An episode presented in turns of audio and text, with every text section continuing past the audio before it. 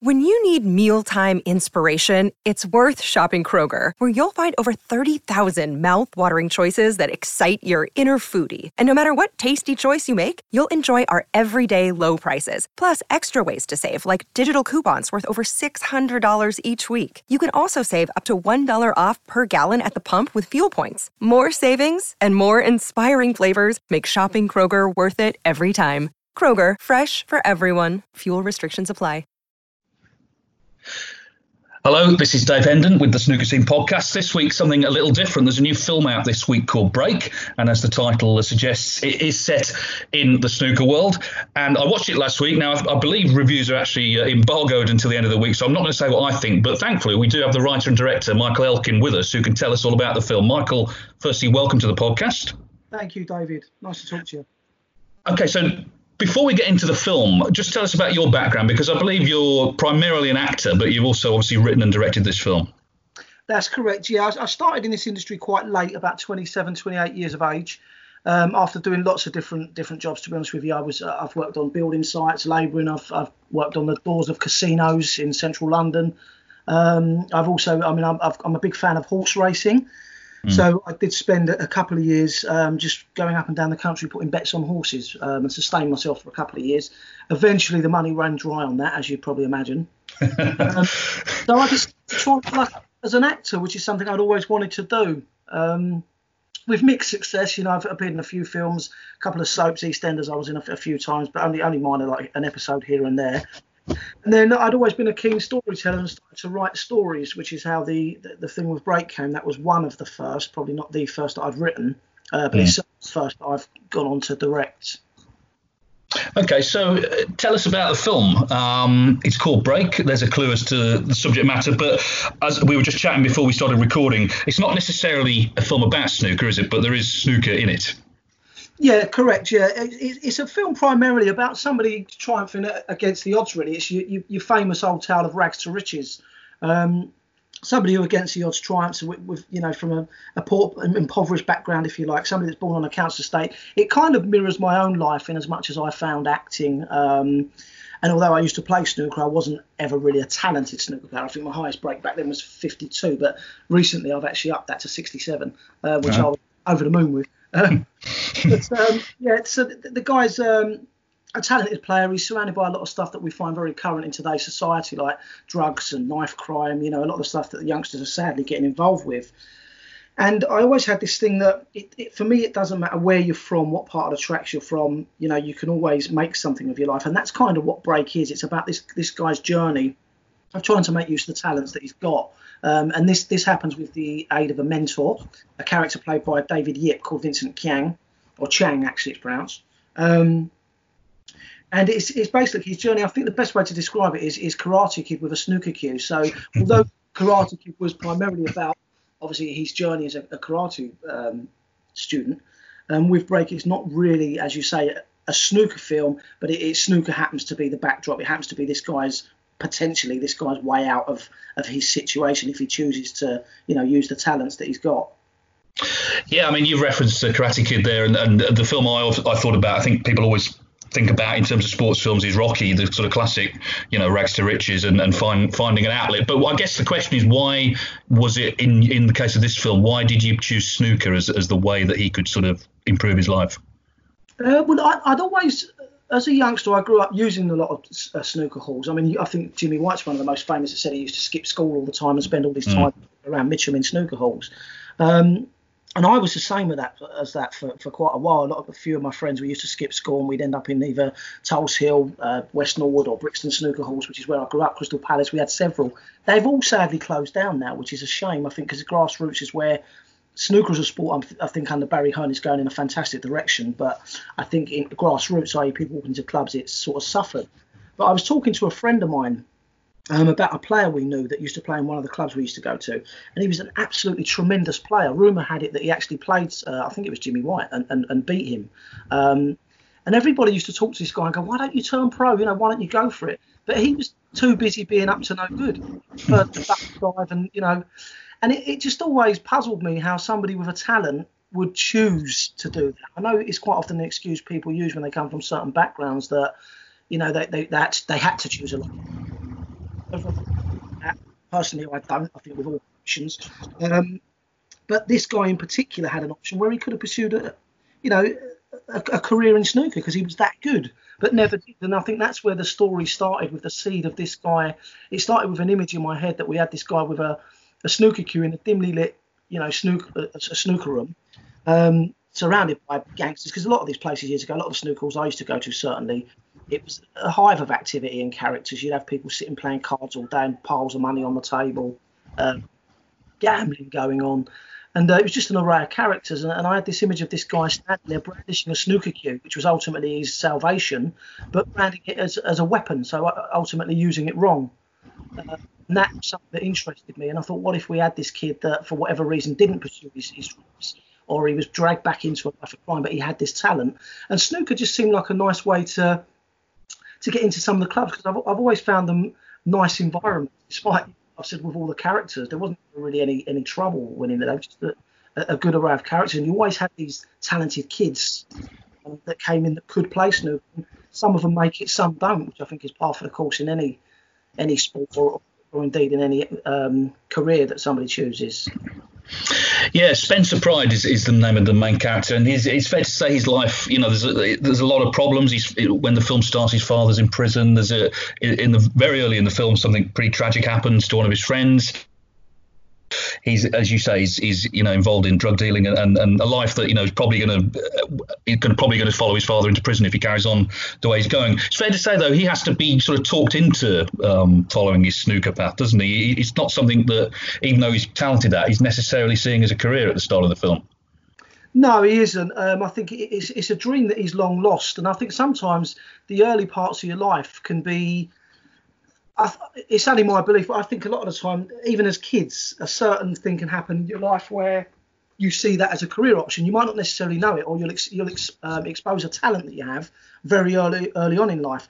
Quite often, you don't get the opportunity to utilise that talent as you go on in life. You know, it gets forgotten, or you end up doing something else. I mean, how many times have you stood in a pub and someone said, "I wish I'd have done that," mm. and that's kind of me with acting. For years, I'd always wanted to do it, and it wasn't until 27, 28 years of age that I actually embarked, you know, on, on a career as trying to become an actor.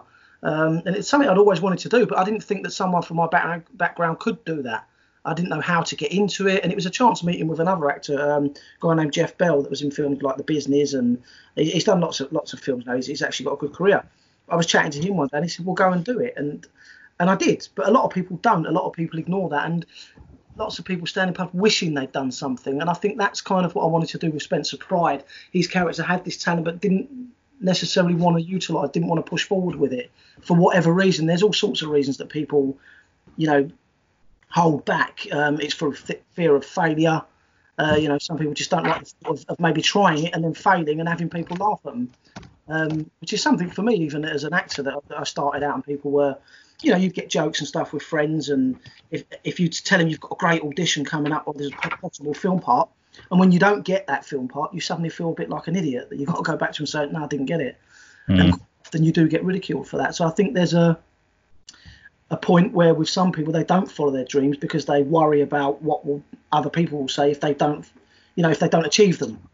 Uh, so yeah. a manner of reasons, and I think in Spencer's case, a lot of that was peer pressure from his friends. Um, also, that that whole well, you've you've you've seen the, the film as you say, but the, the whole um, the backdrop of it, i.e., the troubles that he has that gets him into maybe just dragging backwards out of that that life that he could achieve. So there was all manner of obstacles for this kid. Yeah, and he's in uh, pretty much every scene virtually. So obviously, casting the the, the character Spencer was, was, very important. I was very impressed with Sam Gittins, who, who plays him. How did you sort of come to cast him? Did you know him beforehand, or was he auditioned? I, I did know him beforehand, to be honest. It, Sam was actually one of the first people I attached to the role. I, I was doing some, you know, I said I've done building work. I was doing some um, work in painting and stuff in an office years ago in a call centre, and a lot of out of work actors used to work there. And Sam was one of them and I got chatting to him one day, and it, it, turned out we were from the same area. He used to box for um, Eltham, Eltham Boxing Club, and he was actually a very good amateur, Sam. And we, we got chatting. And as I was talking to him, I, I, I basically just popped into my head because I'd written this script in about 2010. Mm. And it sat in a drawer for years. And when, when I saw Sam, I said, you know what? I said, I've just written something. You'd be perfect for it. He had the right amount. I mean, you've seen it, so and it's good of you to say that he was good in it because I honestly think he really, for a, for a young actor coming out, he really carries this film um, and mm. does a fantastic job. And he had the right amount of vulnerability, the, the right amount of cockiness, um, and was also very rough around the edges. So it, it was a nice balance for me. So he was the, the first person that I attached. Um, before anybody else, before we even had producers. And I'd sent him the script, he'd agreed to do it, and then was the long journey of trying to get it financed. And a lot of people actually um, were running the film down, saying, "Who wants to see a film about snooker?" Um, it's really frustrating for me. You know, it's like, I mean, I think of films like The Colour of Money, which I know was, was pool, but it's mm. a big sports, and it's you know, you don't have to like pool to be a fan of Martin Scorsese's The Colour of Money. It's a great film in its own right, and that's kind of what I wanted to do with this. And I think people were, a lot of people that maybe don't follow snooker were blinkered. But it's true what you say. This isn't just a you know a snooker film. Snooker's the backdrop. So hopefully we'll have fans uh, you know from the snooker scene, and hopefully fans, just everyday people that maybe wouldn't ordinarily engage with snooker, that will watch the film and go, actually, do you know what? I wouldn't mind picking up a cue and popping down the local snooker and having a few frames because it's a great way to spend an afternoon and an evening. I used to love it. Yeah, but you of course, you mentioned Sam obviously is the main actor in it, but excitingly, you got to work with a few snooker players as well. There are a few cameos in this. We've got uh, Jack Lisowski, Liang Wenbo, who seemed to really enjoy himself actually, and uh, Ken Doherty as well. Uh, what was it like uh, working with them, and how did you come to, to sort of put them in the film? It was absolutely brilliant. You know what? When I first I, I, tweeted about this film years ago, I was working on the premise that if you build it, they will come. Mm-hmm. So I started tweeting about Break, going new film coming soon, and I'd knocked up a poster, um, and, I, and I made it look like the film was actually happening. And mm. Ken mm. tweeted and went, "This looks good. Let me know, and I'll do a cameo." But I think he said it as a joke. um, I screenshotted his tweet, and about three years later, when we were looking like we were going, I sent him a screenshot of his tweet via Twitter and said, Ken, we're ready to go soon. I'm going to hold you to that cameo. uh, and he messaged back and went, Yeah, sure. He said, Here's, here's, here's my number, all my contact details. Um, so he was the first one attached, and we shot. Before we did the main body of the shoot, we shot at the Crucible, um, which we can, we can go into in a minute how we got to be there if you want to. But for, for now, we got Ken. So he was the first one, and then we started looking at other players we could attach. And um, I think the producer, Dean Fisher, contacted Fung, mm. uh, who looks after, amongst others, Judd Trump, uh, Luca Brecel, uh, Jack Lisowski, uh, Ollie Lines. He's, he's got quite a few, and we spoke to him, and, and we said, you know, we'd like to get Liang in there. And then also we said maybe another one. Let's let's have Jack as well. But Liang, as you, you mentioned in particular, I think really did enjoy it because mm. I, have got some fantastic behind. I, I, don't know if we captured it on camera or or, we, if, or if it was just real because we, it was between actual shoot but he had to say a line at the table, and for whatever reason, something made him laugh, and he was absolutely hysterical and laying on the floor, rolling around in fits of laughing. It was absolutely brilliant because uh, he's got quite a high pitched voice as well. Mm. Uh, and when he was laughing, you could really his laugh was just cutting through the room, and it was infectious. We was all laughing, but yeah, he, he did enjoy it, and I think Jack did as well. And and um, and I, I mean, you've seen it. I think they were all really good as well. I think they, they, they all did their parts really well. Yeah, and I think I'm right in saying as well, they also helped out, obviously, with the snooker sequences. You can't expect all the actors to be great snooker players. So the players, I guess, doubled at times uh, in terms of the actual snooker. Yeah, they did. I mean, Jack was fantastic. We got him to do a, to, to clear the table um, in one scene, um, which we obviously shot in close up, uh, as if our main actor Sam Gittin Spencer Pride was was playing the shots. Um, and we also got Liang to play some at a separate location on a different day. Um, Ken didn't actually get to plan his shots for us, but mm. but yeah, no, Jack was fantastic, and, and, we've got some stuff behind the scenes as well. We where we've um, we've got them doing a few trick shots. Um, and Liang's, one was fantastic. I don't know what you'd call a trick shot, but he basically spotted the white in the centre of the D and put the black directly opposite on the cushion, you know, at the bottom of the mm. table. And from there, with a certain amount of, I suppose it would be bottom side spin, um, he potted it in the bottom left corner Hmm. Which was just to, I mean, to say it over the, you know, how we're talking now, probably you probably can't, you can't appreciate. It, but it was, it was such a fantastic, and he did it first time. did it three other times after, and it's just, you really see the golfing class that anyone who thinks they can play. When you get these guys into a room, you see you know how how easy it is for them. I mean, I, I don't mean that as a dismissive. I know they practice and put a hell of a lot of time in, um, but but it, it really is it's, it's, fantastic to watch them. But I think yeah, you, you're right about the snooker player with regards Sam um, and and the other players. They're actors essentially, so you are going to probably get um, some snooker purists who go, oh, he does, he's not holding the cue right. Oh, that's ridiculous. He's, you know, he's not very good. But they're actors, and if you'd have just gone for a snooker player, they couldn't carry the film in an acting mm. sense. So it's it's okay for people to criticise, which we've already had a couple actually on the uh, basis of the trailer saying, you know, he doesn't look like he can hold the cue. And uh, you know how, how a professional would. And it's like, well, no, he's not a professional. He's an actor. You know, Tom Cruise is not really a fighter pilot. Um, so I think people will have to get over that. But I think as a, as a standalone film with a backdrop of snooker, I, th- I think it's a, a, good film to watch. I really do, even though I've been involved in it, so I might be biased. well, you mentioned uh, Michael, of course, you say the uh, the Crucible you filmed there, um, which I think gives it authenticity, obviously, because everyone knows that's the one venue everyone, everybody knows. So how did that happen? Because that's quite a prestigious thing. You didn't just film there; you filmed there before I think the World Championship final. We did just before um, uh, Higgins and uh, Mark Williams. Mm. Um, it was it was amazing to be honest with you. We, we couldn't believe it. It was a fantastic place to, to be in. It's so it's so iconic. We we contacted Ivan Hirschowitz um, from Matchroom, and early doors, and we ended up having a meeting with Barry Hearn, who was very supportive and said, yeah, you know what, you can have the um, you, you can you know Ivan facilitated a lot of it for us and said you can shoot at the Crucible, but you have to be in and out. So we had a certain certain time slot, which put us up against it time wise but um, I mean, as you say, it was wonderful to film there. It really was amazing. And it really does give the film a lot of authenticity to actually go into the crucible and do that. So really, it was thanks to the guys at Matchroom who, who have been so supportive of this. Um, all of them, you know, Ivan and Barry Hearn as well, in particular, has, has been amazing. Um, and I think that's when you approach people like that and you're doing a film about their sport, it can go, you know, one of two ways. They can show no interest and say, no, it's, you know, we're not interested in films, or they can be supportive, which is what they've done, I think, which is amazing for us. It really mm. is, and allow us to shoot there. It just was. It really does, I think, elevate the film in terms of for a, a low budget independent British film to be able to shoot there. It just gives us some massive uh, production values. We should say as well, that we've talked about the various players that are in it.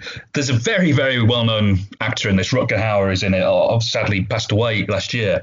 But how did you end up with him in the film? Because that's uh, that's quite a coup. It is, yeah. We we we were approaching for his role, we approached quite a few big name actors in, in the early days. Um, and we had another actor, uh, it's pointless me mentioning now, but another big actor as well that said yes to the role. And then when we came round to finally finance, he was uh, contracted elsewhere. So our casting director, Kate Planting, put a, a, breakdown out. And some of the agents come back with suggestions, and we were looking for all these, you know, good good acting names. And all of a sudden, we were flicking through the photos and submissions, Rutger Hauer was there, and we all sort of looked at each other and went, "Really? really? Would he do this?" And they said, "Well, he's, he's, you know his agent's putting forward. Let's let's try it." So we basically called back and said, "Look, we'd love Rutger to do this. Um, do you think he'd be interested?" And the first thing he said was, "You know, Michael's an, a first-time director, which I am, um, and I'd need to see the script."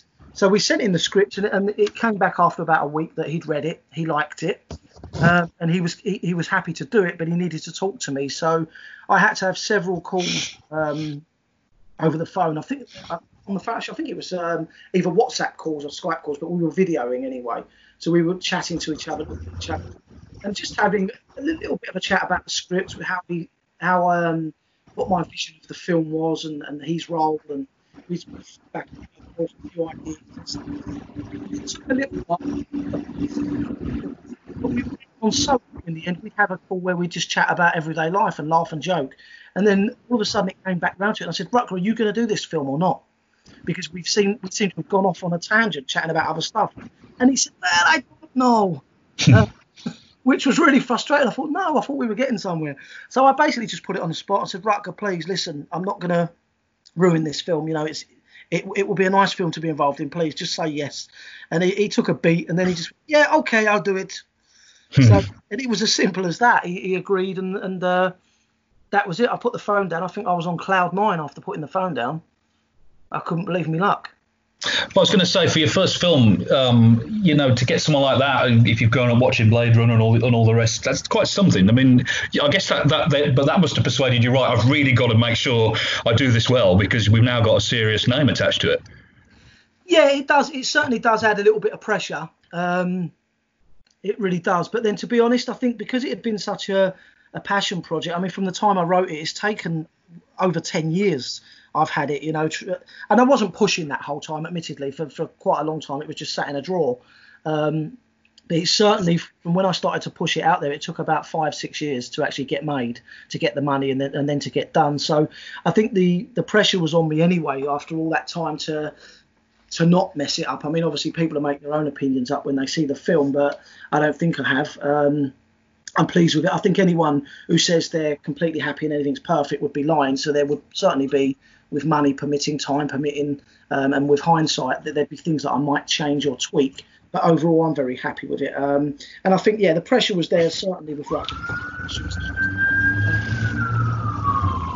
with regards to the whole. Um, just lost you briefly, Michael. I hope you can still hear me. Um, yes, I can. That's fine. All right. Now I should explain that I am in. I'm at the World Championship qualifiers, which start tomorrow, and I'm in a hotel, and the Wi-Fi is not great. But I think I think we just got that. Um, I was going to ask. I mean, you, you know, you, your first time uh, director.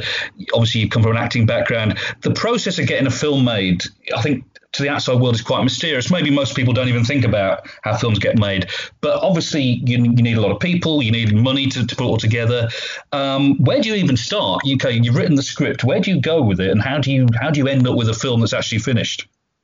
Yeah, uh, that's a good question, and I think to, this, to, this day, David, I'm not sure I even know how we got here. To be honest with you. Um, but basically, as I say, I put it out there that this was happening, and one of the other people I approached later on was an actress called Terri Dwyer, mm. um, who many people might know from Hollyoaks. She used to do 60 Minute Makeover as well, so she crossed into presenting. But I, I read on her tweets that she was looking to get back into acting. So I, I, started looking back and thinking about it. So I searched a few of her roles on um, YouTube again, and just to, to, refresh myself. I knew who she was. I was well aware of who she was. Um, and then I thought, actually, she'd be really good playing Spencer Pride's mum. So I approached her and said, Do you want to read the script? I've got a role you might be interested in. Anyway, cut a long story short, she was interested. We met in London to talk about the film, and she asked me, How much money have you got to make this film, and, and when, when are we starting? To which I replied, um, Well, I've got absolutely no money, um, no producers, I've got nothing. I've just got you and a couple of actors attached. Um, so then I asked her, Would you be happy to produce it? I said, You probably know a lot more people it, on that side of things than I do. Um, and she luckily agreed. And then she introduced me to Dean Fisher, who's another producer that she'd worked with in the past. And it really started from there. I mean, I'd, I'd approached a couple of financiers before I even approached them, but but a lot of them were telling me to get rid of Sam Gittins. Um, mm. And saying, you know, get a, a named actor. I think Taron Egerton's name was banded about a few times. And, and I was always of the opinion that if you're going to you know, start a film like this, why not give a young up and coming actor a chance? If because people didn't want to give me a chance. A few people said to me, "I can produce this film for you. I can get the money, but you can't direct it um, mm. because no one knows you as a director." So I think I had to get quite precious then and quite tight with it and say, "No, I'm not letting go of the script because it will descend into something I don't want, which is it could have ended up being a shout. It's like a no disrespect, but like a, a soap opera, like a, like an EastEnders type, everyone shouting, mm. Each other, and you know, a working class Cockney sort of drama, which I didn't want, and I could see that in if it was out of my hands, I couldn't control that. I wanted to make something well, close to what I've made, so I think that was. Um, the process. Then we eventually we found a broker who, who basically finds money for people. Uh, they charge percentage for their, you know, for their outlay because it costs them to, to put breakdowns out and to try and mm people in, and we basically use them to source money. We use some private equity investors of our own that we met and putting the you know bulletins out and to investors. And once you start to get a bit of money, you have to keep making videos, making appeals to people and saying, look, we're trying to make this film. We've got this name attached. Once we got Rutger Hauer, um, we were about two thirds, I think, and it had taken us about six months to get that. Once we started going out to financiers, once we got Rutger, I think the rest of the money all came within about a month. Mm. So having him on board certainly adds a lot of credibility to the project. which is all great, and you've got it made. But of course, the problem is it's coming out at a time where cinemas are essentially closed. Um, we, we know the reasons why, or the, or the lockdown and everything. I think they are sort of opening up soon, but it's obviously a very difficult time for cinemas. So, how are people actually going to get the chance to see the film? Well, we're at, we've actually on the 22nd, which is in two days' time of this month, we're actually holding a drive-in uh, cinema event at the Brent Cross Shopping Centre. Tickets are available on our website at breakfilms.co.uk, um, and you can just sign up, register for a ticket, and the tickets are actually free. Um, so people can just come down in their car, one, two, three, four of them in a car if they want to. Tickets are free. Um, there will be a red carpet. There will be press covering it. We've got, I believe, ITV coming down um, Sky, I think, are coming down, and we've got some people from Good Morning Britain as well covering the event. So there will be a, a, host of a few familiar names from TV, film, and music as well in attendance. So people will be able to see the red carpet interviews. Um, and, and then after watch the film, and after that we've got a DJ plan as well. So we're trying to make the best of the, as you say, the COVID nineteen situation, and and make it a nice, fun event for people to come down and view the film. It is unfortunate that cinemas are not open. Um, but there really isn't a lot we can do about that, so we've just had to go with what we can. And I think it should be a fun evening, as long as we get the weather, which we look like might be fingers crossed. Um, so they can see it there. The film is then released digitally um, and DVD on the 31st of August. Mm. But I think you can actually pre uh, pre-order DVDs now. I think it's up on HMV and different sites, uh, Apple, um, iTunes. Uh, will be out then as well. But we hope after this we're going to we're actually going to Sheffield and the film will be again a drive-in at the Don Valley. Right. And that will be on the first and second of August, so still during the tournament, and uh, mm. in the evening, hopefully, uh, we'll be able to hook up with a few of the uh, snooker players afterwards. Um, maybe at a bar somewhere. Let's see. Brilliant. And and has this experience of, of making this film persuaded you you want to do another one, or uh, you know because you've sort of shifted from acting to directing? Is that something you want to do more of now? Yeah, definitely. I think um, I still I, look. I still love acting. I'll still take roles if they come up. Um, but it's not something I'm pushing for as much as I used to. I think for me now, I have fallen in love with not just the directing, but the the writing side of things. I really like, um, you know, the script process, um, coming up with ideas, and I've actually got two or three projects um, that are pretty much finished at the moment that I'm going to start pitching to people and try to get out there and try and get some financiers and, and also TV companies interested because one of them's a, a series, an ongoing series uh, much in the vein of, say, an English sort of Sopranos. Um, so yeah, I think definitely I will be pushing to to write and direct more more stuff now. Um, it was a hard task, um, and it's certainly not for the faint-hearted. We had a it was a big problems coming. We had lots of hurdles, lots of things to overcome, and then as you as you've mentioned, the uh, we had a pandemic thrown at us as well just before we were about to release and have a West End premiere. Um, mm. So yeah, it's, it's certainly been a a testing time, but it hasn't put me off. There, there will be um, hopefully more from me once this comes out. Hopefully, people will give me another chance to do some more stuff and put the, their faith in me. Good. Well, just give us the website again, Michael, so people can go there if they want tickets.